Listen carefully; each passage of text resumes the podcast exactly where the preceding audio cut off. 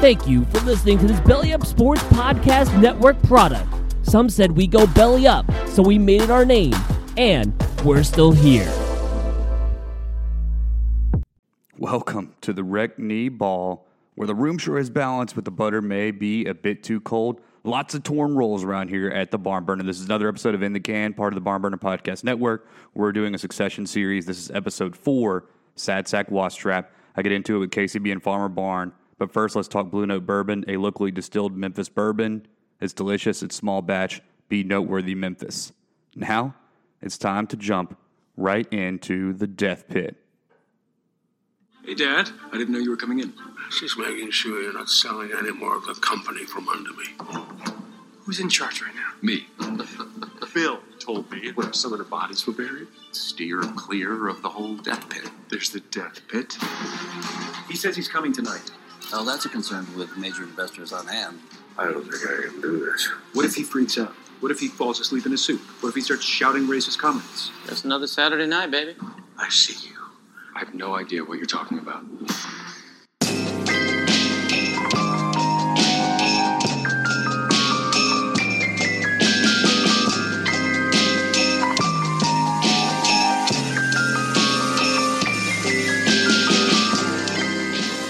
All right, right now I have to fart, and I can't because y'all are on this podcast. Everyone, I'm joined by Kansas City Brett, aka Player One, and Farmer Barn, and we're here again to talk HBO's family drama and dark comedy Succession, episode by episode. Right now, we're on episode four of our award-winning podcast. Really, this podcast is getting a lot of love, and we appreciate everyone listening. Barn, what's going on, man? How are you? I came in like the RECNY ball. Oh shit! Look out! it can't be stopped. The Roy It's coming Endowment. Charity Gala ball. Oh shit! Let's do this. Are you going to do interpretive dance, like as if you were being supported by the RECNY Ball? Uh, I I am actually yeah, and I'm gonna while I'm doing it try to be in a frame of mind of what I would imagine Greg to be like when he's just chilling in his house in his undies smoking a J. Probably thinking about Halo 2 a lot, I imagine. I think he's probably a big Halo guy. KCB, what's up, dude? How are you? Good to see you. Uh, I'm just happy to be here with you, wasps, and not sitting in the basement or out by the dumpster. Glad to hear. Well, the, today we are talking episode four entitled Sad Sack Wasp Trap. Yet another very difficult phrase to say, like wamsgams a bunch of times. This episode is uh, one of those episodes that, upon rewatch, sort of changed the tone as well for me as episode three did. So, quick plot summary: the company's annual foundation gala fundraiser is approaching, uh, the RECNY Ball. So, Kendall polishes up his speech while enlisting an on-air personality from Waystar's ATN TV network to accompany him. Meanwhile, Shiv tries to minimize damage from a sordid photo, aka a freaking butthole, that threatens a client's political future. Tom, meanwhile, inherits a virus, a fucking virus. It's eating him from the inside from his predecessor in the Parks and Cruises division and shares a disturbing file with Greg. Meanwhile, Logan makes a mark on his return to office. In addition to Connor's big day as the host of the Wreck Ball, a lot of things going on in this episode, but all the plot twists and all of the different threads kind of come together at Wreck Ball at the end. Good episode. Let's talk some just general thoughts and musings. I know that uh, Barn kind of has an intro here, so go ahead, Barn. Yeah, for me, I uh, especially on second viewing, I feel like Jesse Armstrong and his cast of writers are really making a point to touch on a lot of societal issues. You know, whether it's the Me Too movement, sexual harassment in the workplace, um, and and we can bring up specific examples of that as we get into things later, or even man, white privilege and racial inequality ingrained in white charity and what that looks like. Um, and and those are things that we can also cite specific examples of and too later on. Um, but yeah, pretty interesting episode. I really feel like they're making and bringing up a lot of important issues, making references to things that are obviously hot topics in our world today. Brett, would you agree with this this social analysis? Yeah, Good to hear. Good to hear. we see we see a little more of it in this episode uh, than we have seen, especially as they talk about the Connor arc. He, he tries to change the uh, focus of the RECNY Ball in his car ride with his dad, and then while he's at the RECNY Ball, he uh, tries to have a little heart to heart with one of the uh, the youths who has been supported by his organization over the years, and and uh, pretty much scares him off. yeah, that whole interaction is ridiculous. And it's so clear he's completely and utterly tone deaf with talking to anyone that isn't a libertarian in the middle of the fucking Nevada desert or like a Yeah, or people judge me too. yeah. Yeah. He's like, "Where are you from?" Bushwick. Oh, okay, yeah, figures. okay, man, you are incredibly racist. oh man, that is, that is a, that's a great little scene. He has so many good quotes there too, and we sort of see the beginning of what might be an arc, which is Connor's presidential platform. He's a politician at heart. This guy, this guy is constantly spewing out positions and platforms. Really, he speaks in platforms. Yeah, dude, he's riding that candidate wave. It's like, oh gosh, this is going so bad. I am getting crushed in the polls. And then, uh, you know, his dad tells him good job, and he's like, I did it, yes. Uh, who can who can forget the infamous um, "in Bonaparte" quote? Gosh, what a loser! Logan's like, what the fuck? Like his face is the, hides the utmost contempt. The fact that his son quoted in, the fact that he says in, dude. And I love that's what is like the straw that breaks the camel's back. Like Marsha immediately is like, "Okay, yeah, we're leaving. Let's let's get out of here." She's like, "On that note, um, we don't need to hang around with you losers anymore." Yeah, well, uh, Connor's in this episode is so he's given control of the RECNY ball in the sense that he has to plan it. Otherwise, probably would have been a job that fell to Marsha, right? But she's putting up with Logan and, and rehabilitating him back to health. Real challenging wife too. Just a real trainer. I mean, you should get get her like get. She should have gotten D Rose back. I think D Rose would be hundred percent if Marsha was on the case. But like she has him walking laps on the you know on, on the with the little bars at support and doing all his PT and, and really knows how to push his buttons the right way, motivationally speaking, and probably sexually. But you know that's a whole different conversation. D Rose would be 100% back and full of cortisol or cortisone shots and HGH as she just as she just giggles about him saying "shoot me up." And the doc the doctor is like, uh, you know, this is like highly ill advised. I've given three shots, and uh, we usually say three a year. And he's like, "Shoot me up," and she's like, "Oh, you're so cute and funny." And man, My question do- is: Is, Yeah, that go. shot, is that shot going like right into his penis? Because he is pissing an awful lot, uncontrollably. So, like to assume, the point yeah. where something's going on. Like you probably should get that checked out. Uh, and I also love the like the, the waist thing he's got, like the corset. We're gonna get one of those, man. You know, after I have like a nice McDonald's meal and I'm feeling kind of bloated, I want to go to the bar. So hook me up with one of those. like that has the six pack imprint. I see. I, I think he's doing just fine at the RECNY until uh, he ends up eating that lasagna that he didn't know they were going to be serving. yeah, That's what ends up. It, it's the gut bomb that ends up causing him to almost fall after his uh, "fuck you" to Kendall. So we'll get into that. You never want surprise lasagna, but but so Connor is he is that's a chief motto by the way. Ne- never no surprise lasagna. Um, you never know what to expect from Connor when he comes into a scene, but in this episode he he, has control of a thing. He's been put in charge. He plans the RECNY ball, sets up the bars, hires all the caterers, and it turned out to be just a real like real champ at it. And in fact, it kind of discovers somewhat of a calling that he may not have thought he had. What did y'all think of Connor's planning and uh, and just his entire the way? Did he execute to completion, or did you feel like there were some plays not made there? uh, he he he just hoped that the seating plan holds because if it did, look out, Middle East. I'd have to say I'd have to say he nailed it. You know, the little tough love back in the kitchen, and uh, as soon as he as soon as he threatened to fire everybody, then the whole thing came together. So uh, seems to me like he finished strong. Him and Willa too. Him and Willa orchestrating the room, making sure that the people were spread out, maximizing the, flow. space. Yeah, yeah. I mean, he, Connor is all about just maximi- maximization of space and feng shui. Barn, what did you think about Connor's job, man? Did you feel like he did well, or leave something to be desired? Dude, I mean, I would reiterate what KCB said. It's like, come on, he. I feel like if the North Korean summit would have had Connor there, shit, the treaty might have held pat, and and we'd be good to go. Um, but because of his lack of absence, then we still find ourselves in mild muck of shit. So, um, yeah, man, he. Uh, I think once he got the butter problem solved, smooth sailing from there. Agreed, agreed. And uh, I'd honestly, I'd watch a gala rescue show starring Connor Roy on TLC. Sign me up, ten episodes, baby. I'll produce that shit. I'm in. Also, cold butter. Yeah, you can't have that. And and that's certainly the the the spark to one of the funnier parts of the episode where Connor goes back in the kitchen and berates everyone. and his quote is, "There's dinner rolls ripping out there as we speak. I'm a laughing stock." the fact that someone screams with anger, "There's dinner rolls out there ripping as we speak" in a show now on HBO, an, a likely Emmy award winning show, makes me quite happy for the existence of TV and serialized TV. It, it makes me wonder how much uh, how much Pavlovian training he's received because uh, it, as soon as he heard Marsha's knife hit that plate, uh, a little trigger went off in his brain, and he he dashed back to the dining room. Similar to the maid come running when Greg summoned her with the gong. It, it sounds like they've got a lot of triggers set up in the uh, Roy family. They're they've got their training done well. There's some Pavlov shit going on, I think. Yeah.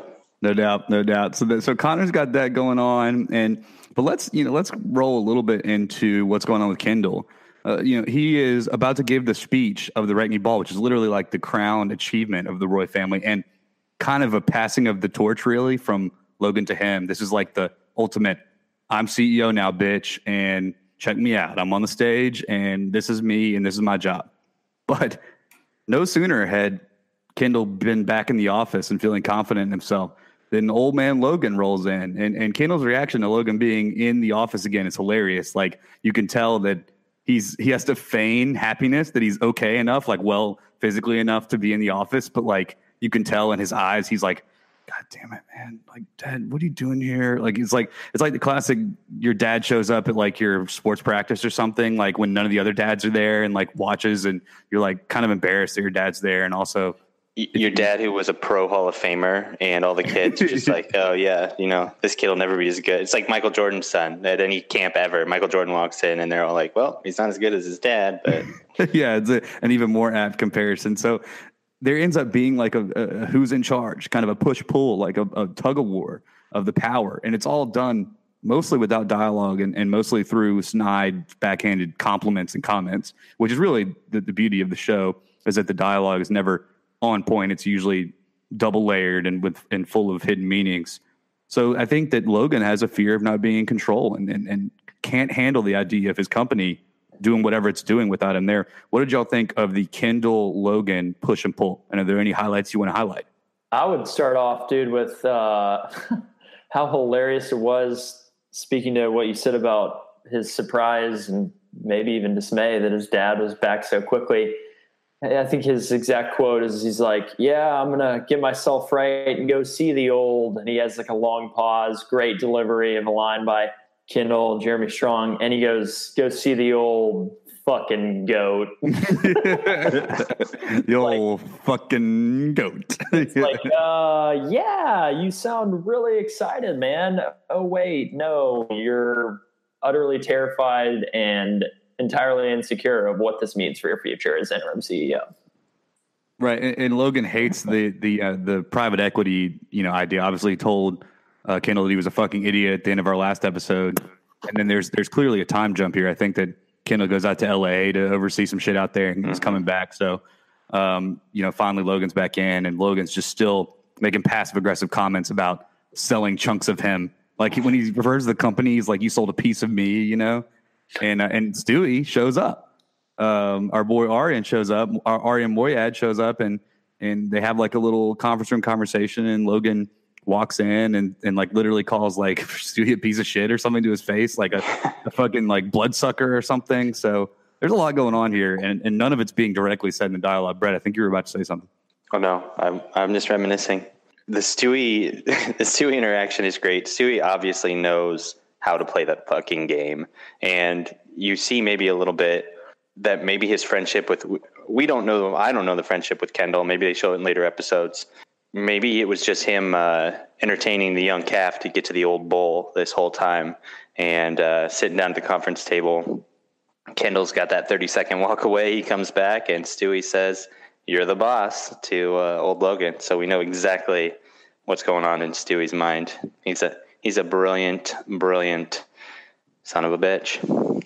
He is that. He is that, and and certainly does know how to play the game, and kind of gives that little "you're the boss" backhanded like "fuck you" to to Kendall, knowing full well what that means to Kendall, and at the time he said it, and clearly is a schmoozer. And I, I think there's one line in there where Kendall says like it's Stewie. You've met him like a million times, meaning that I bet Stewie came back home during Christmas breaks and you know, summer breaks from college and like hung, stayed at the Roy House and they probably did coke in the basement and like hung out at the swimming pool all day. Like basically the, the plot of The Graduate, except for it's Stewie and um, and Kendall and old Logan rolls in late at night, probably drunk as shit at night, and like Stewie like. Hey, I'm Stewie. It's nice to meet you again, Mr. Roy. I- Like, uh, you know, if you ever, I'd like to do an internship at Waystar Royco, and that, that'd be fantastic. Like, is there any way you could offer me that? Like, he's the classic suck up buddy, I'm sure, but certainly wait, knows how to play the He game. was Greg before Greg. He was. He was an early Greg. Just probably could never get in Shiv's pants, even though The I'm sure he proto-Greg. tried. I'm sure he looked at Shiv when she was taking a poop, but uh, Dude, it was. Does that mean Stewie was sleeping with Marsha? he, he, he, dude, he might. Oh, shit. Prince Charming. Um, so you know that's that's going on. Well, let's talk a little part of that. So, like they, they're kind of going through this push pull, Kendall and Logan, and and at one point, like Logan leaves the, the boardroom where Stewie and Kendall are, and he says, "I got to take a piss," and he just announces it to the room, and like stands up and leaves. And at this point, Kendall takes the time to be like, "I'm in charge. I promise. I'm in charge." And if you have to say you're in charge, you promise, then you definitely aren't in charge. Like like that's like the classic like no dude i swear i'm cool it's like no you're not you, you never have to say you're cool the idea of being in charge being a leader and being cool are intangible things that people sense. But we all know kendall's definitely a loser and doesn't know how to handle this sort of stuff. Logan leaves and he's clearly fucked up. Like you know he, he can't really walk fully. He's like leaning against the wall the whole time. He uh he goes in what we know to be kendall's office and where the blinds are conveniently already down. Roman might have been in there earlier. And he and he like literally walks over next to Kendall's desk and faces the skyline. Something about the Roy family and fluids leaving their body in the New York skyline, and, uh, and unzips, unzips his pants and takes a pee. And Kendall's secretary sees it, and but she doesn't do anything. It's Mr. Roy. He just goes in the office and he just pisses right on Kendall's floor on his carpet in his office. And like a steady piss too. I mean, for an old man, that is a Good stream. strong, steady stream. Came straight out. Yeah, there was no coaxing, nothing Yeah, needed. yeah. He didn't have to grunt like sounded like he was like fucking deadlifting 400 pounds like every old guy I know. Um, shout out to you old guys. Really don't want to be old, but shout 80 years old and the pump's still strong. Whatever vitamins old man Roy's taking, uh, I want to know because yeah, I don't want to have to be coaxing anything when I head to the urinal. couldn't see the P, probably chunky and yellow, uh, as we know that that is a historical Logan P texture. Uh, but uh, all right, what do y'all think? Um, do you think Logan's barking his territory is a fuck you to Kendall? Do you think it's another sign that he's not fully mentally there and literally kind of just like, you know, blacked out for a second and just thought he was in the restroom, like we've seen him do at the beginning of the show, literally the first scene? What do y'all think happened? Ultimately, it's left as a conclusion to the viewer, but what's your personal take, Barn? What do you got? Mm, man, it's tough for me. I one part of me feels as if it's it speaks more to his like confused, debilitated state, particularly because as he's like walking down the hall, he like suddenly stops and kind of gets this confused look and then just like takes a hard right and veer into Kendall's office.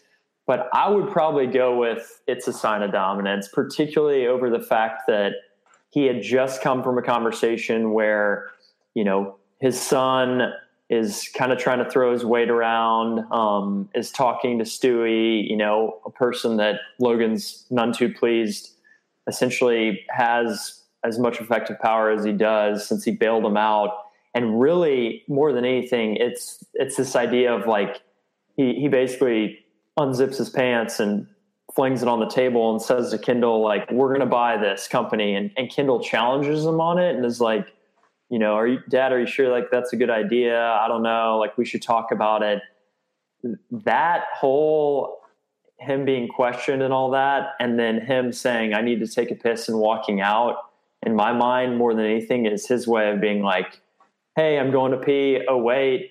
Kendall just actually questioned my authority. What do you know? His office is right here to the right, and uh, this is as good a place as any to just unzip the pants and do my business.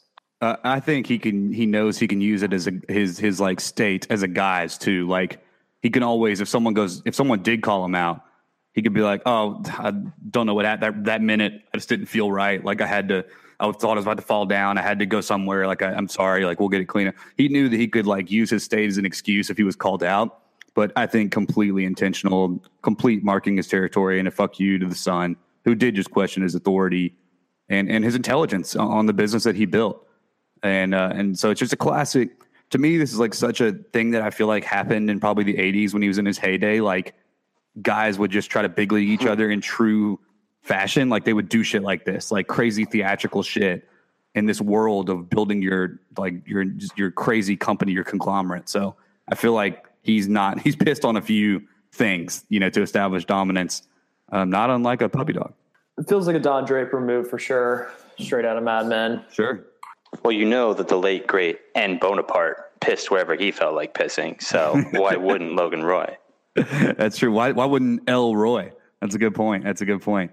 Yeah, it was a great scene though. Elroy, you you just changed his character 180 degrees from uh, from from uh, big shot Manhattan billionaire to uh, Farmer Elroy. that was my intention. Uh, well, well, you haven't seen some of the later episodes. Farmer Elroy actually shows up, so Hey, Oh, he finds himself. Okay. spoiler. That's what. That's why I've been watching Succession. I was really hoping for that turnaround of Logan Roy just finding himself out in the country.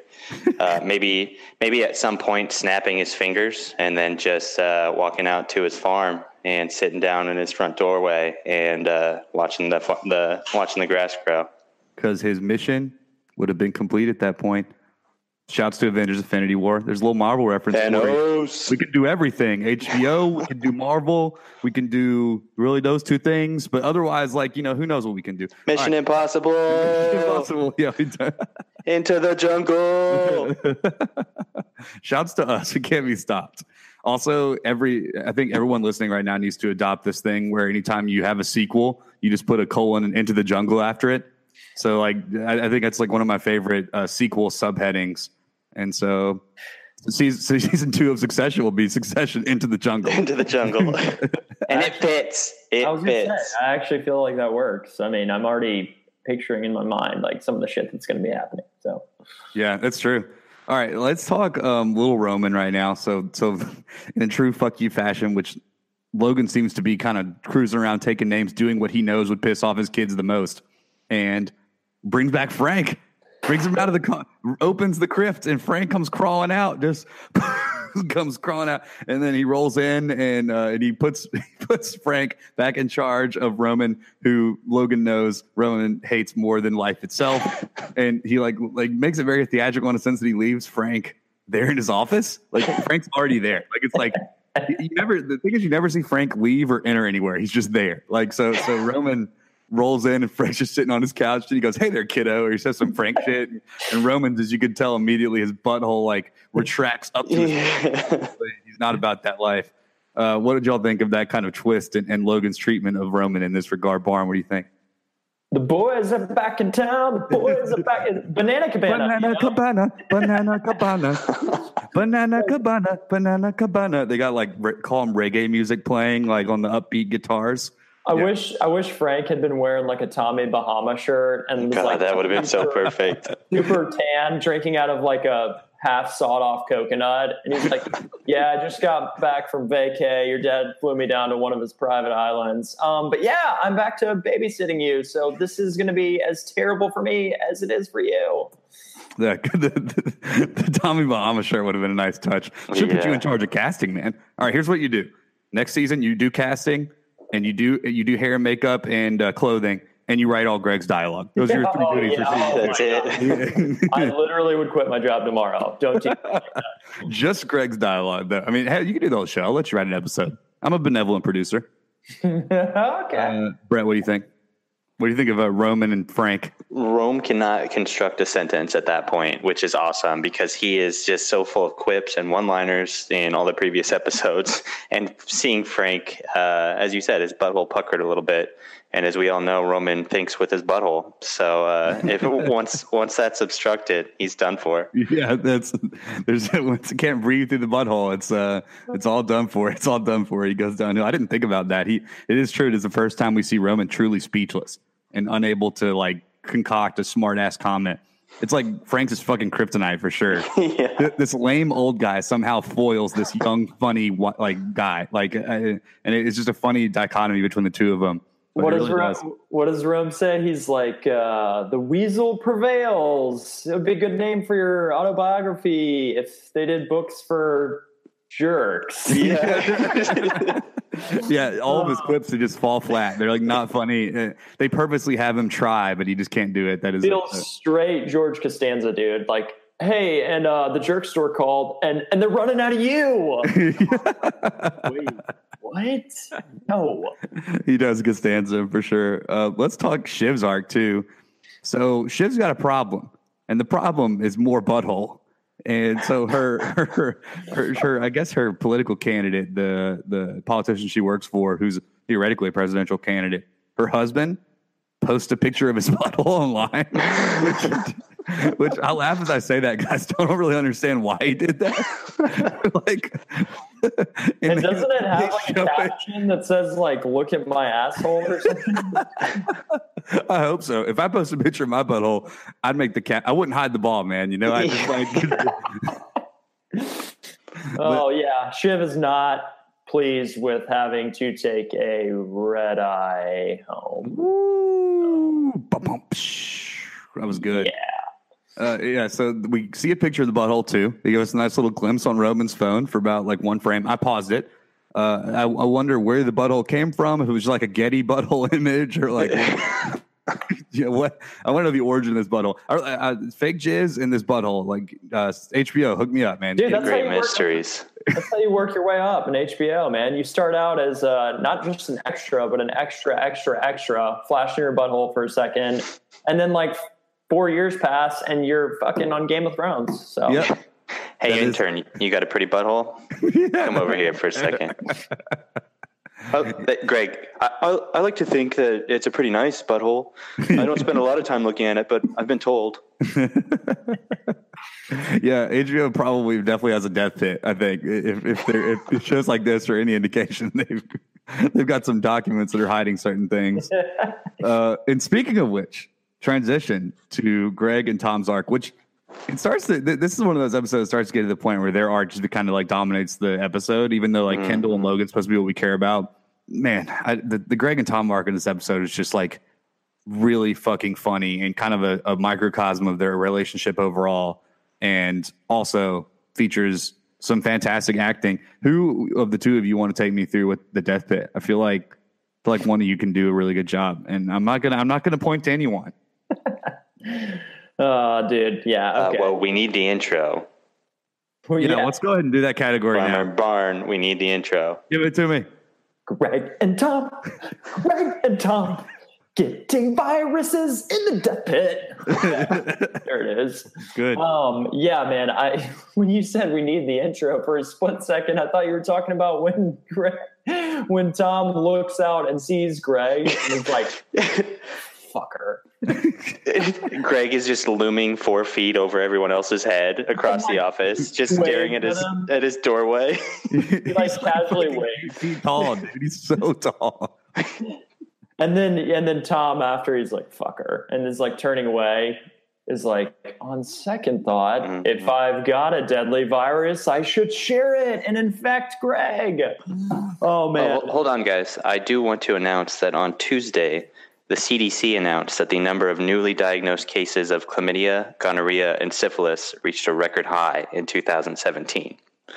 Speaking of spreading the virus, the segues, man. The segues. well, I was casting around for a reason why Rome would not want his girl to touch him in the bathroom and why he would use the phone to pleasure her. Obviously, he's been keeping up on the news and he doesn't he can't he's he's the chief operating officer. He can't stand to be taken down by a a, a, a disease at this point. Or or has he been freaking taking some Waystar Parks cruises? Huh? Ooh. Huh? He's Yeah? he's their guy. He's their guy that's been taking care of uh, all those people down there in the Bahamas. he's been getting the blowies and recommend and rating all the uh the, the the cruise attendants on their skills You're fired. You're fired. You're fired. yeah. you're fired, you're fired, you're fired. Yeah, would be the name of his autobiography if they wrote those for people, idiots, dumbs. with faces. Dude, That that suck. scene, that scene though. I mean, between the two of them, like how how many times do you think it took for them to film that where someone didn't break and just start bursting into crazy laughter?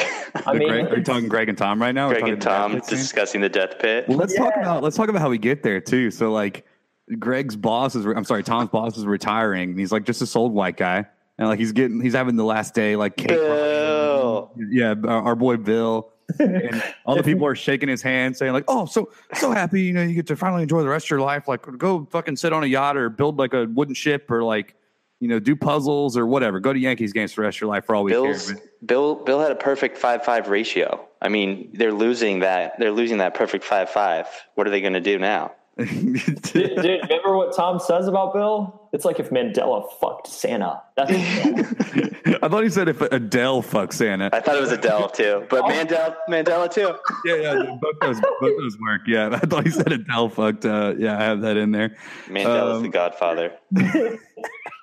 so Bill's just a fucking OG, and uh, but but I love I love Tom's like man he's a fucking asshole. Like I'm glad he's fucking finally out. Then he walks up, he goes, Bill, I hope to live up to you, sir. You're such a fucking just a graceful presence in his office. He's such a suck up. And Bill calls Tom.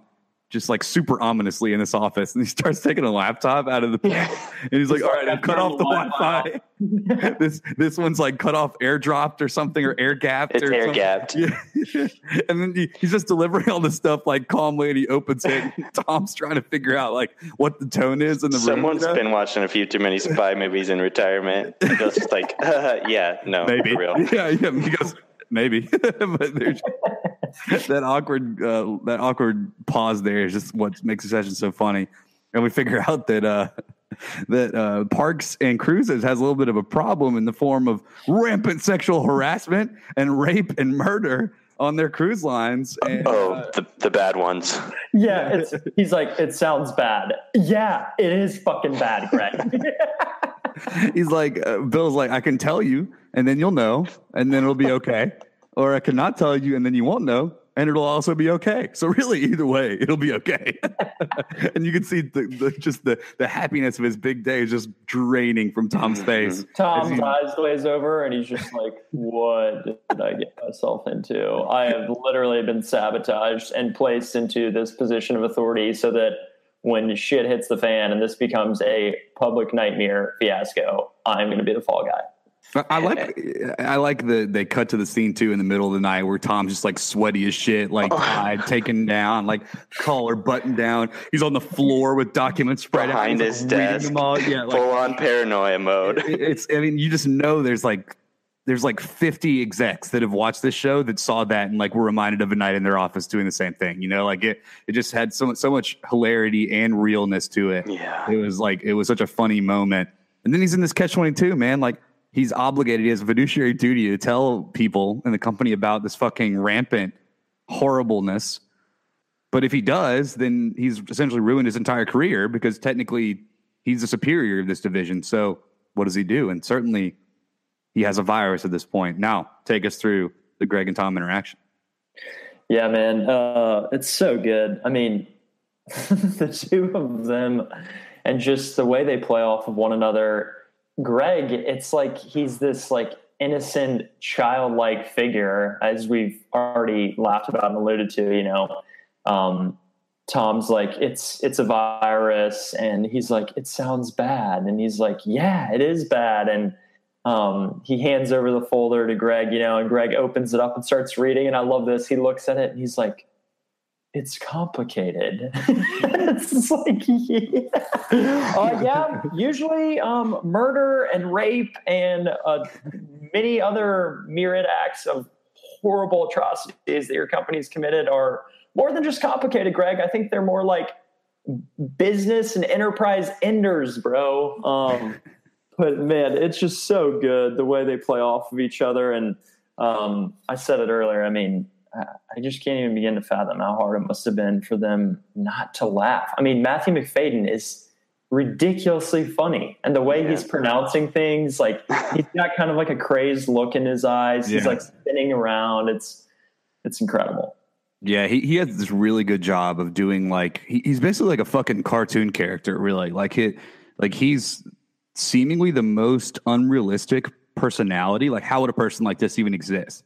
But he's able to do it in a way that makes sense. And then he's able to be serious. He's able to somehow make you sympathize for him, even though he's a piece of shit. And he's able to go from like masochistic torture to like, hey, Greg, I actually like you. I mean, he really does pull off a lot of different things and make you really somehow empathize with the crazy character of Tom. But fantastic scene. And the greatest line delivery in it to me is Greg when like he's like, you gotta come to the death pit. And he's Greg just like earnestly as he delivers every line says what we would all be thinking, but Greg just of course says it. He goes, I, I don't think uh, I don't think I'd like it in the death pit.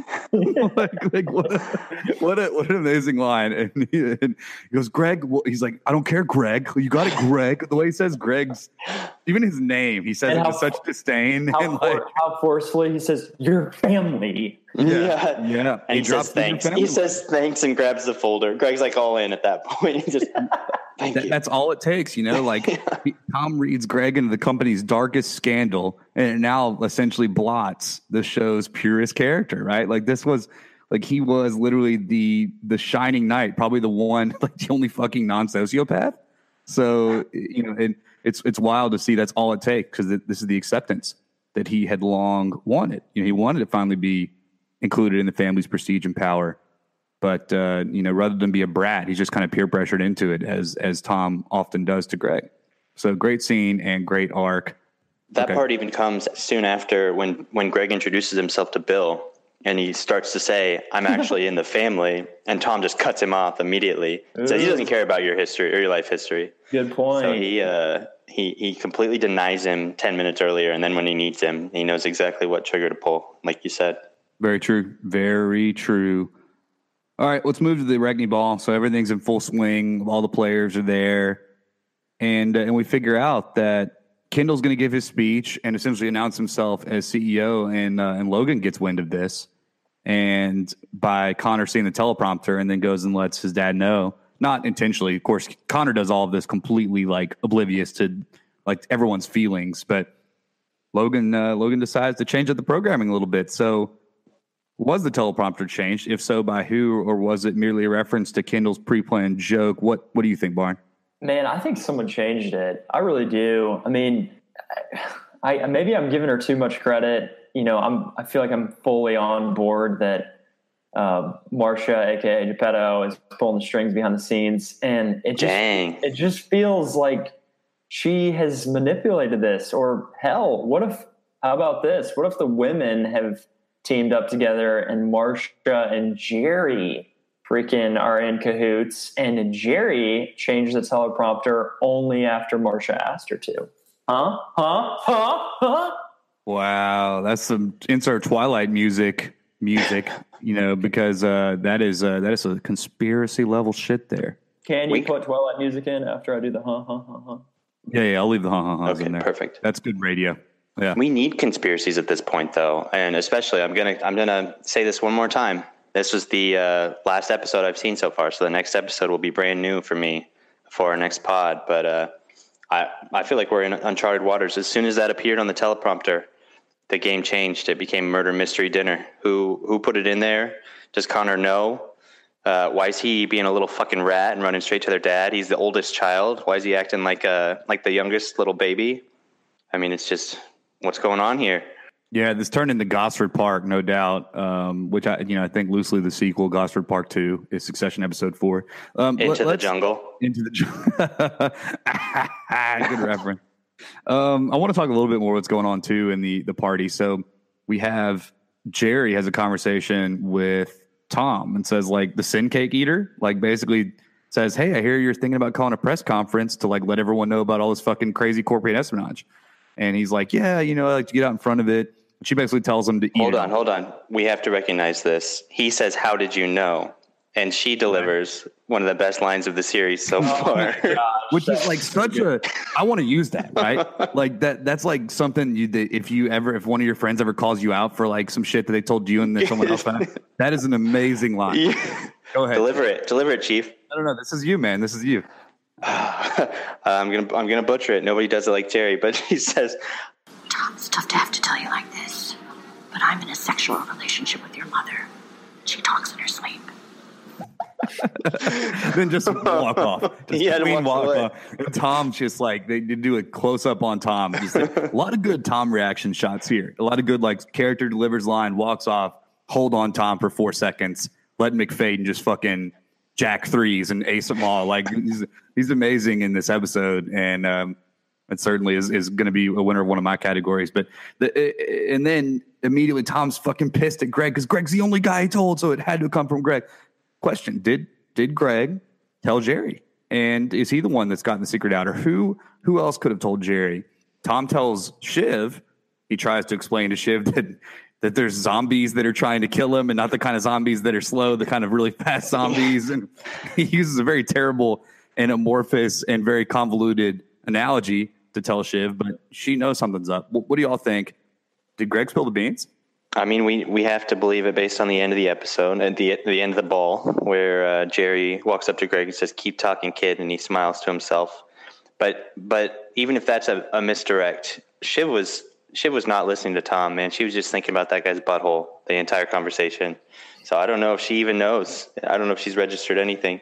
Probably Yeah. not. Dude, and Greg doesn't just smile; he delivers. such great- it, it feels like it's straight out of like a John Wayne western. I aim, I aim to please, ma'am. I mean, he, he needs to be in cowboy boots and have like a fucking Stetson on his head when he says that. yeah, He's he- a tall drink of water, that's for he sure. puts uh, he puts uh, bad Bart in like the jail and like and, and then walks out of the saloon and puts his thumbs in his belt and delivers that line. It might as well have been that. Uh, aim to please, man. Yeah, man. Greg, I've said it for weeks, guys. I don't know if you believe me, but Greg is no dummy. He is always watching. No, seriously, it's like Secret Sith. the, mm. the the crazy thing is Greg is in the unique position, unlike pretty much all of the other main characters, in that he's low enough on the ground, he's still low level enough. Hold on, you're talking about the tallest guy in the series? Yeah. Not literally, oh, okay. figuratively, he's still low enough in the company. Example being, you know, when he tells Tom, "Hey, did you you hear Logan's back?" and Tom doesn't even know, and he fakes his way through it. But it's like, wait, what? He he heard before Tom did because he's low enough in the company that he he catches all the scuttle.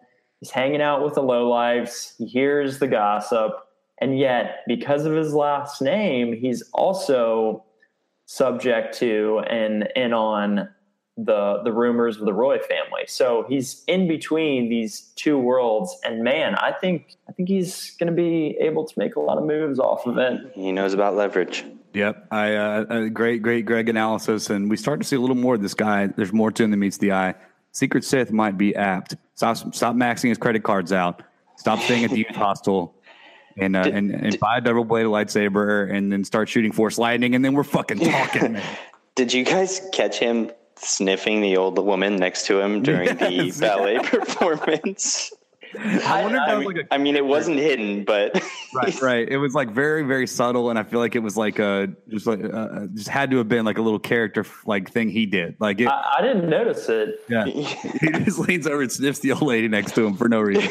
I couldn't tell. Maybe she shit herself or what. I Well, don't really it's- know like, what the origin of it I- was. it but- was. I I went back and I listened to see if Tom mentioned because he says maybe you'll uh, become a pet for one of these women and live in Westchester, and I Oh, went back to see if he said something about like. Something about how they smell, or just literally anything to give a reason for why Greg is sniffing this, this old lady next to him. But I guess if they, if he can, if he's fine with her smell, yeah, that seemed uh, Tom planted a seed in his mind. You don't know how much he was working it at the table after he uh, after he gets called a lump of fucking turducken by Tom. Maybe Greg decided to change his plans and uh, actually shack up with one of the rich old ladies. All right, so lump of fucking turducken really reminded me of another one of my favorite things in the world. That's the Big Lebowski when the Jeff Lebowski, the Big Lebowski, is being confronted by the dude at the end of the movie, and the dude struggles to call him one of the worst things he can think of, and he goes, "You fucking human, fucking human paraquat." And he goes like the, the the the turducken was like to me the most outrageous possible noun you could have used.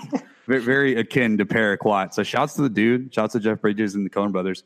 Um, worked y'all in here somehow. Let me talk 20th one. anniversary. Yep, They're, yep. they're, they're listening. Don't worry. yeah, they're oh for sure, yeah. Um, so my, one of my favorite moments of the episode before we get in kind of the culmination is like the once Kendall figures out that Logan's going to speak and likely just fucking usurp all the power. Kendall's like freaking out to Gerri, and he's like, When he opens his mouth, anything could come out. Uh, drool, anti-Semitism, fucking string of silk handkerchiefs tied together. every time he delivers that line, like it, it's it's so funny because like he he delivers everything so seriously, but some things he says are really funny. Like he- he's clearly like he's witty, but he just does it in a mean way. Like a, everything he says is so like sincere and serious. Like he doesn't do it in a quippy way, like uh like Roman does. But you know, Kendall makes a lot of funny Unintentionally comments. funny. Yeah, yeah, like and, and exactly, and Well, and, and let's talk about Kendall here for a second because I feel like this episode, as a viewer, the writers are trying to get you to kind of maybe change your tune or course of thinking on Kendall and being like, damn, he's actually he seems like a pretty good guy, you know? Um I mean the whole terrible date though. This guy cannot talk to a woman. I would agree with that. But yeah, I mean, the whole taking the anchor and I mean, he does seem genuinely disgusted over the fact that, you know, one of the execs and her boss not only told her that she had to go since Kendall asked about her going, but that, you know, she had to make sure, quote, he had a good time. Um, so I feel like in this episode, there's a couple different moments where you find yourself being like, okay, they've they've set us up these first three episodes to think of Kendall as this like kind of frat boy, immature dipshit, and then in this one, it feels like there's more depth and substance to him, and more than that, of the Roy children. It's like he seems to have you know some morality inside of him and and some cognizance of right and wrong. I don't know. What do you guys think? Brett, uh, you're the official. Why I bring you on this podcast is because I deem you the official on what's right and wrong in terms of cognitive thinking. Uh, and I feel like you can officially declare things akin to the Pope. So give me whether or not this, he's right or wrong here. Yeah, I mean, I don't even, it's obvious that it's so obvious. I don't even know why you need me to say it. This is such a black and white situation. Uh, but um, what were we talking about? Oh, we're talking about um, Star Wars: The Last Jedi and what the backlash is on it. If the fans really have any, Yeah, yeah, no, okay, okay, okay. I'm back on point now. Uh, yeah, I don't get why Logan uh, yells at Rome for the parks or for the nights number of nights being down in 2017.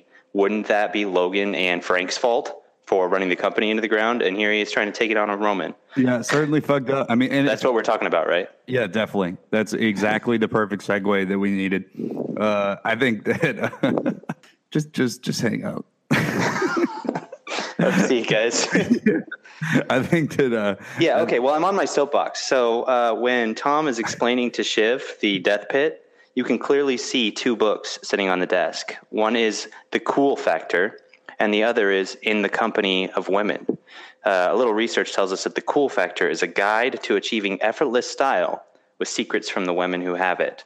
So my question is were those Tom's books or Shiv's? Is, are you like? Is this serious? Was that? Yeah, those books are actually sitting on the desk while while Tom's trying to uh, to get Shiv to uh, rescue him from the death pit. Well, okay, so I think that yeah, absolutely, absolutely, Shizwick, and I would say the in the company of women is a, a a book in response to a movie and a play that came out in the '90s called The Company of Men, which is about rampant sexism in the workplace.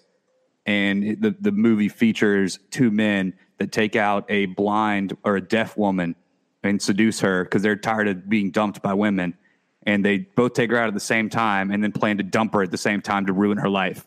And like it's just like a it's a really it's a messed up movie, but like very good. Aaron Eckhart, fantastic Eckhart performance. Uh, So I'll hedge. I'll hedge and say I agree with Chief. That's Shiv's book. How to be cool. That's Tom's book, and I think that he is earmarking certain pages because he's eventually going to hand it down to Greg. oh, he has what this a weird legacy mentor mentee. gift. Yeah, yeah. Pick up, man. I would not have looked at the books on the coffee table, so I'm glad that you did. The people on Reddit will be will be thankful for that. Sort of Somebody had to do it. this is. I feel like we're getting into like lost territory, man. We're catching shit in the. It's all about the numbers. It's all about the numbers. yeah. Four, seven, 23, 42. Yeah. I I think Hurley was actually the barista uh, in the scene where we first met Stewy. Hurley was up. definitely serving No, coffee. You're, you're cut off. You're cut off right now. I, I can't. I cannot abide a, a, a lost. Whoa, a polar bear! What? so at the end of the the ball, Logan gives us not impassioned because he's he barely has any energy to actually physically get up there and speak, but he gives the Michael Jordan "I'm back" in like verbal form. Like he essentially puts out a news article that says "I'm back." He says "I'm back," completely Jordan's um, the rest of the league, aka Kendall. And and then was probably going to win three more titles and fuck over the the '90s Suns and the '90s Jazz. So fuck Damn. you, Pat, or uh, you know, fuck you, um, Malone and, And Barkley. Stockton. Yeah, and Stockton. You guys aren't getting shit, aka Kendall. So for you '90s I'm NBA gonna- fans, classic reference by me just then. Shouts to Very shouts to me. classic. Yeah, For our millennial fans, I'm going to compare it to the D Rose "I'm back" commercial, and Logan is not going to come back and win all the rings for the Bulls. Mm. and you don't know, you do not I know, don't know. what happens. I don't. Wow. So that I do know that Logan is not coming back from minor league baseball slash the White Sox either. Mm-hmm. Mm-hmm. So confirmed. That's a fact. That's a fact. Confirmed. Ten out of ten confirmed.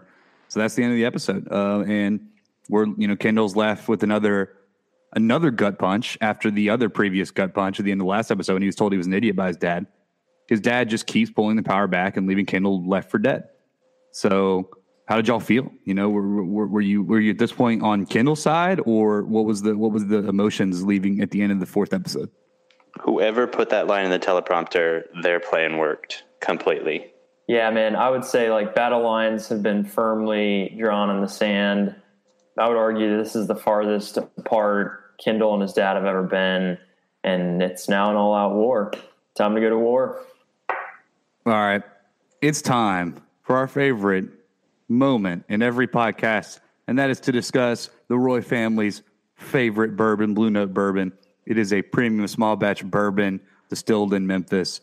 The second batch is actually currently out. It just got shipped out. It's in local liquor stores right now. And it's delicious. It's it's a it's a it's a good smooth drink for any of you whiskey drinkers out there. And it's local too. So support a local Memphis brand. Be noteworthy, It's- Memphis. It, it's delicious, and the Roys chose to serve it at the RECNY this year. However, those pretentious bartenders ruined it by adding pesto to the bourbon. the signature cocktail was all fucked up. oh man, categories, categories, Categories. Woo! Who gets the most buckets in this episode? Our category for best acted. I go Tom. Man, Tom has a hell of an episode. This is his episode from start to finish. Uh, it's a deadly virus. And, uh, and now, now, now I'm fucked. Forever. It sounds bad. It is bad. It is. And uh, I kind of need to share it, but anyone I talk to, uh, anyone I talk to, I effectively kill.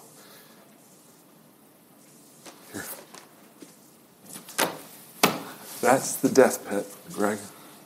Take a look. I, I mean, I feel like I might not like it in the death pit.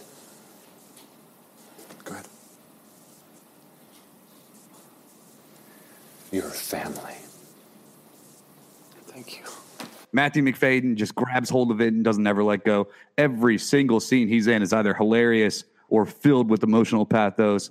Every minute you see him talk to anyone else, it's clear the weight of the world is weighing on this man's shoulders. He knows his career is either over or his personal life, or both. And we've all been there when we're hit with some knowledge. You know, maybe not, hopefully not this dour, but something that just weighs on you to that degree. And every interaction you have, while you know that stuff, is different and and sadder, and like every comment is made is a little bit different. So, I uh, I, I got to give it to Tom. the The best part I think is the last like thirty seconds of the episode. We flash around to everyone leaving the RECNY ball, and we see everyone in their own like little cars. And Shiv's like kind of you know about to fall asleep or on her phone or just kind of quiet. And then Tom's just like looking out the window, and they mount a camera on the outside of the window and give us a nice like eight seconds of Tom just looking out the window and just, oh man, just put that, give, just put that, just go ahead and cut that out and put it on the Emmy campaign. Give this man an Emmy. That, that's on, that's on the highlights. That right there is that juxtaposed with the with the death pit scene, juxtaposed with him frantically on the floor. He's always sweating a little bit in this episode. Tour de force. With the Mark theme Boynette. song from House of Cards playing in the background. Uh, yeah, you just can't beat that. Too soon, dude. What about what about when uh, Tom tries to tell Kendall about the cruise controversy and Yes. Kendall has the great line about, yeah, my dad loved all of his employees, but he really loved the ones that ate the shit for him and he never even knew it. Basically, like, do not tell me. I do not want to know. Tom, it's on you. You got to eat this shit. That is a that was a very Logan And line. Tom's Like, that was- response. Yeah, that's right. Goes, uh, okay, I'll just go get some hollandaise and uh, I'll, I'll grab my knife and fork and some hollandaise. by this point, like Kendall stopped listening. Like yeah. five seconds before that, yeah, that's that, that is good. Uh, who's y'all's pick for most buckets? Oh man, I got to go with my girl, J. Smith Cameron, Gerri. It is freaking my goal to get Gerri to come on this show. She's so good. She is so good. No man, her she. We've already talked about it. She delivers some of the best lines in the episode. She reaffirms the fact that she's a strong woman surrounded by a bunch of dipshit men. Um, and yeah, man, she just she, she shows that she's powerful. Um, I, I still I'm doubling down on my little theory that maybe her and Marcia are working together. And uh, yeah, I got to go with Gerri. She's great.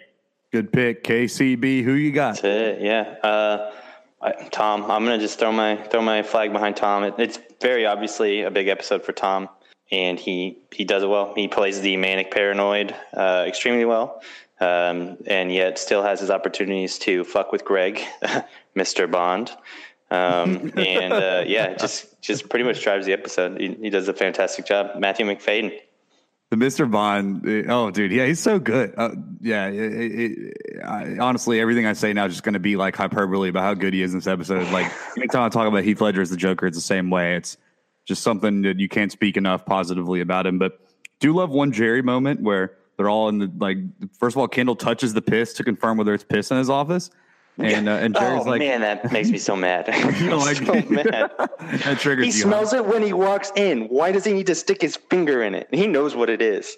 Yeah, What's going on? It's just a, a confirm, dude. He's just trying Oh, to confirm. He's not trying to jump on Reddit and make accusations before he fucking knows. You know.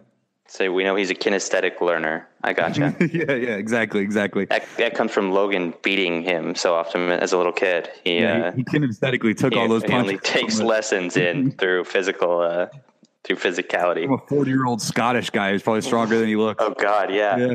Uh, Hurling, so, hurling uh, timber lines just uh, out, out in the yard. uh, but I love when like Gerri's like, "Are we sure it was him?" And and Kendall lives another Oh, Craig no, Kennedy stop, stop, line. stop, stop. Don't do it. Don't do it. Don't do it. You cut me off when I uh, almost stole your quote. So I'm cutting you oh, off. Oh, gotcha, gotcha. Yeah.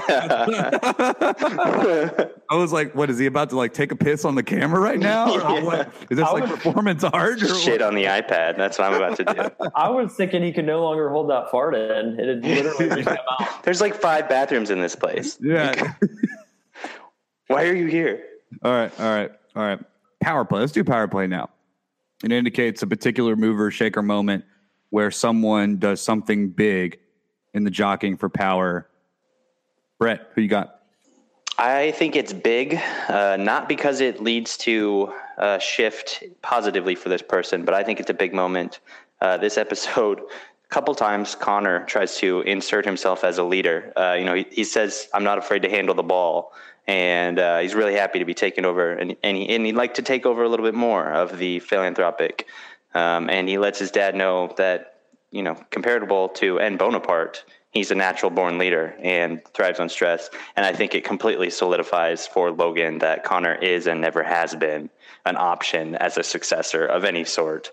Uh, so that's the power play. It's kind of a reverse power play where uh, Connor pretty much kicks himself in the nuts if he still has them. I don't know if it's organic to to have nuts. Uh, so Yeah, oh, well, the Nuts do believe in the First and Second Amendment, so I'm sure he's pro nuts. but they can the testosterone can lead to poor choices you know as as a worldly man such as himself he doesn't want to think uh, anything but logically. So That's true. Uh, Tama, who you got?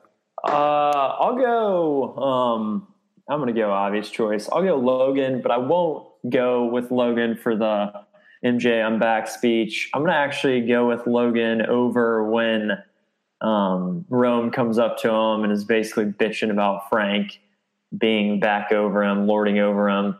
And, you know, you kind of get suckered into feeling like he may be in this really debilitated state, but then he so brilliantly questions Roman on why, you know, rooms and the, and monies from people, the money from people renting rooms is down for the parks and asking why Roman doesn't have an explanation of that.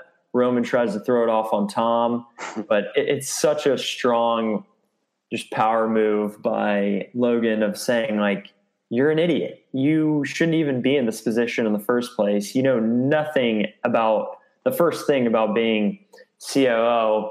And he even says, you know, you need to soak up Frank's experience. And Roman's like, but what does that mean? what does that mean? It means do what he fucking tells ya. Yeah, just fucking roast him right there. Oh man, it's Yeah. He, he, uh, you never know. He's like half there, and then sometimes he's like clearly addled, and other times he's very much with it. So it's a fascinating kind of way to watch that character. You don't know what's going on. Um, my pick is Greg. Man, Greg makes a huge move here. We start to see more and more about this character and how he's like fully aware of the world around him. He understands that the best thing to do is keep Tom fucking quiet and not blow up the company or the family or his inn because he knows Tom's his lifeline to the company. If Tom gets fired, like Greg's just a random guy who half watched the introduction videos with the headphones out, and his ass is getting canned in about three seconds. So he, he, you know, he definitely needed to keep Tom around, and the best way to do that was keep everything quiet. And we start to see more and more about what happens between them as the show goes on. So, shouts to Greg, shouts to Nicholas Braun. Hope he ends up taking home that widow and having a great night. Hopefully, he doesn't need the purple pill. Shouts to Viagra. I feel, Chief, I feel like you're really trying to get Viagra to be our next sponsor. it's in the works. Let me just say, uh, no, it's not. But, but what if it was? That'd be awesome. Uh, okay, so six man slash woman award makes the most of their limited screen time. Who do you got for the six man slash woman award? Person that gets the ball ten points, ten minutes. Whew, um, that's a tough one, man. I'd probably go Shiv. I really feel like um, Shiv. I mean that that scene she has with one of the execs over whether or not they're gonna be the one to run the picture um, is pretty awesome, and it's a great back and forth between the two of them. And uh, you know, Shiv's basically like, "Are you really?" Essentially, she's saying, "Are you going to stoop to this level to show on air someone's butthole or a picture of someone's butthole?" um, and the exec fires back to her and is basically like, you know, well, the only way you're even able to say something like this to me is because your name's on the door, you know, or engraved in the door. Um, but yeah, I, I feel as if Sarah Snook is like we're continuing to get to see her in little bits and pieces. And yes, I have seen the whole season, as as everyone knows. But um, as the season goes on, she's really given more and more of an opportunity to uh, put her acting display on, on her her acting chops on full display. So I'll go her. Good pick. Uh, I'm going to go ahead. Mine is the wheelchair guy. The, the the little the kid that pushes the wheelchair. I mean, he, you know, he plays a crucial role here. He gets Logan from point A to point B. He's reliable. He's waiting in the lobby. He wears a little tuxedo, the little RECNY ball, and I think he's banging Marcia. Marcia makes that little Oh, comment. yes. I, I think he's in there. I think I think uh, he's satisfying Marcia in the ways that Logan can't, and uh, and and so that's my pick is the wheelchair guy. Uh, shouts to wheelchair guy. Meant to get his name, but then didn't. So uh, so shouts to you if you listen to this podcast. I appreciate your performance. You were a very convincing assister of the handicapped. It takes a strong man to push Logan Roy. That's for sure. Uh, so mine was going to be Gerri, but now that she's been uh, nominated for most buckets, I don't want to demean her with a six man award here. Um, so I'm going to give it to Stewy. Um, he he he pushes his, the right buttons with Logan. Um, Logan may not remember it next time he sees him, but he he uh, definitely caters to the man who's actually in charge. And then uh, in the background, I don't know if you noticed this, but when they're on the red carpet doing that little montage before the ball, um, he's with his date, who I, I don't know, wife, girlfriend, uh, flavor of the week, but she's like six inches taller than him, and he's just like owning it. he's just like, just like grabs her in a bear hug and uh, and definitely owns that. it. Yeah. Um, yeah. And then when he talks to Kendall at the table, and he's just like, he's like, uh, "I'm going to lose one of my one of my houses, and you're buying the next one." he's like, "We're about to." He's either about to blow a forty billion dollar valuation. Uh, so if this hurts me, then it's on you. Even though Stewy's the one who's like just taking advantage of the whole situation. Uh, but that that kind of shows that they are still bros. He's you know he's not afraid to still talk to Kendall after obviously disrespecting him in the the boardroom. I think that that's kind of par for the course when you're boys with Stewy. Shouts to Ari Moayed who plays Stewy. Uh, certainly a underrated performer in this show. Good picks, everyone. Now it's time for reciting Roman. Our best quote from our favorite man child and youngest Roy. Brett, since you so eloquently interrupted me earlier, why don't you go ahead? Fuck off. Uh, my quote from Rome for this episode: He is always so good. Um, so I'm going to go with what wasn't said uh, when he yawns in the middle of Logan's speech at the end and just throws his head back onto the chair like a uh, imp- spoiled little brat that he is. And, like just, uh, everyone looks over. yeah, yeah, yeah. Yeah, he clearly he, he does like the loudest yawn of all time. Like, and it is My the most, dad like, scolded me earlier, dramatic- Yeah, and he gave me Frank as a babysitter. I'm not even you, I'm not even paying attention. It is a classic Roman line. Who you got, Barn? Or what do you got? Which Oh, line? Dude, I, Brett, I thought you were going there. Um, honestly, it made me a little nervous. By far, the funniest line of from Roman in the episode, maybe from Roman in the entire show up to this point, is when he calls Shiv over finding or having the picture um, of the dude's butthole sent to him. And she's basically like, You guys aren't going to really run that, are you? And he's like, Fuck yeah, we're going to run it. It's the kind of disgusting liberal metro butt love that makes our viewership angry enough to buy pharmaceuticals. yeah, that line's just oh outrageous. He's Rome on point. That's like that is incredible. that's one of those lines that's so funny you can't even really like every part of it's funny. There's like Yeah. three jokes in that one sentence, you know, and like and, and it's just such a commentary on everything that yeah. I mean he like what what literally blows my mind about Roman is the fact that he didn't succeed in movies and television. Because he seems to me to be like perfectly adept to that, right? Like, hey, put him in a writer's room and let him come up with zingers for like characters, you know, or let him write a sociopath. Like, just like, hey, uh, Yeah, you know, the, just you just you know, kind of like tape record yourself, and, uh, and then we'll you know make the show like, and it'll have this one funny kind of crazy character. Like, yeah, I mean, he to me, it's it's bizarre that he didn't succeed. Probably just because he's like complete underachiever and like would never probably put pen to paper ever. But uh, he he is a, a really funny character. So my pick is when Logan brings back Frank to troll Roman, and uh, afterwards Roman is explaining the fact that that happened to Kendall, I think. And he's like, he brought back Frank to babysit me. I don't need a babysitter, especially when I don't get to fuck." yeah. and then I was just like, dude, oh man, that just told, told us so much about the character. Like that, that's just an amazing Roman line. That was my favorite reciting Roman quote from the episode. Last but not least, Hold on, hold on. Okay, so when I stopped you earlier, now I, I got to bring it back. My favorite ensemble quote is the piss analysis scene. yeah, there, Uh, there's like it's that's like to bring up Big Lebowski again. That's like when they're talking about the piss on the rug, and there's like three characters ch- like piping in with incredible lines, and they all interrupt each other, and like each part's super funny. That I go ahead. You sure it was him? You think a lot of people come in here and take a piss? Maybe someone spilled something. Yeah, maybe the uh, massive fucking ice sculpture I forgot about melted. It's urine. This isn't a false flag, is it? Did you piss on your own floor? Why are you looking like that? What, what, what if people knew? Gerri, you gotta talk to him. What do you want me to say? Well, first tell him where to go pee pee and poo poo. He came in, he was talking to Stewy. What's he going to do next? Start jizzing in my coffee? Take a dump on my iPad? Kendall, you think a lot of people come in here and take a piss, and then Frank pauses like he's counting, like like he's actually thinking. Like, yeah, I'm sure some people are probably pissing in here. Gerri, maybe someone spilled something. Kendall, yeah, maybe the massive fucking sculpture I forgot about melted. And then Roman, is this a is this a misdirect? like, are you sure you didn't piss on here? Yeah, it's a good scene. Yeah, that is good. That, that is all. All, th- all it's hilarious. Probably funnier. Probably funnier to hear them uh, rather than me replaying it. But uh, yeah. No, I Respect for liked it. I liked the KCB, and I, dude, you should have taken it a step farther. I think you brought it up earlier, but um, you Which know, is in the coffee, in the taking a dump on my iPad. Yeah, shit's Yeah.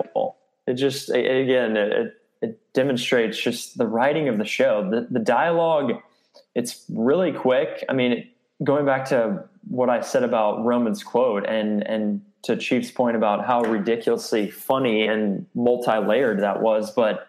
Um, the dialogue in the show, man. I mean, you almost have to watch episodes back again to even catch everything because the one-liners are so good and they're they're uttered so fast that it's pretty easy to miss stuff um, unless you view it, you know, multiple times. So and there's not a single line of dialogue that either is not like a joke or informs the characters. So none, no dialogue's wasted. It's all very necessary, and it's a it's a really a masterclass in writing.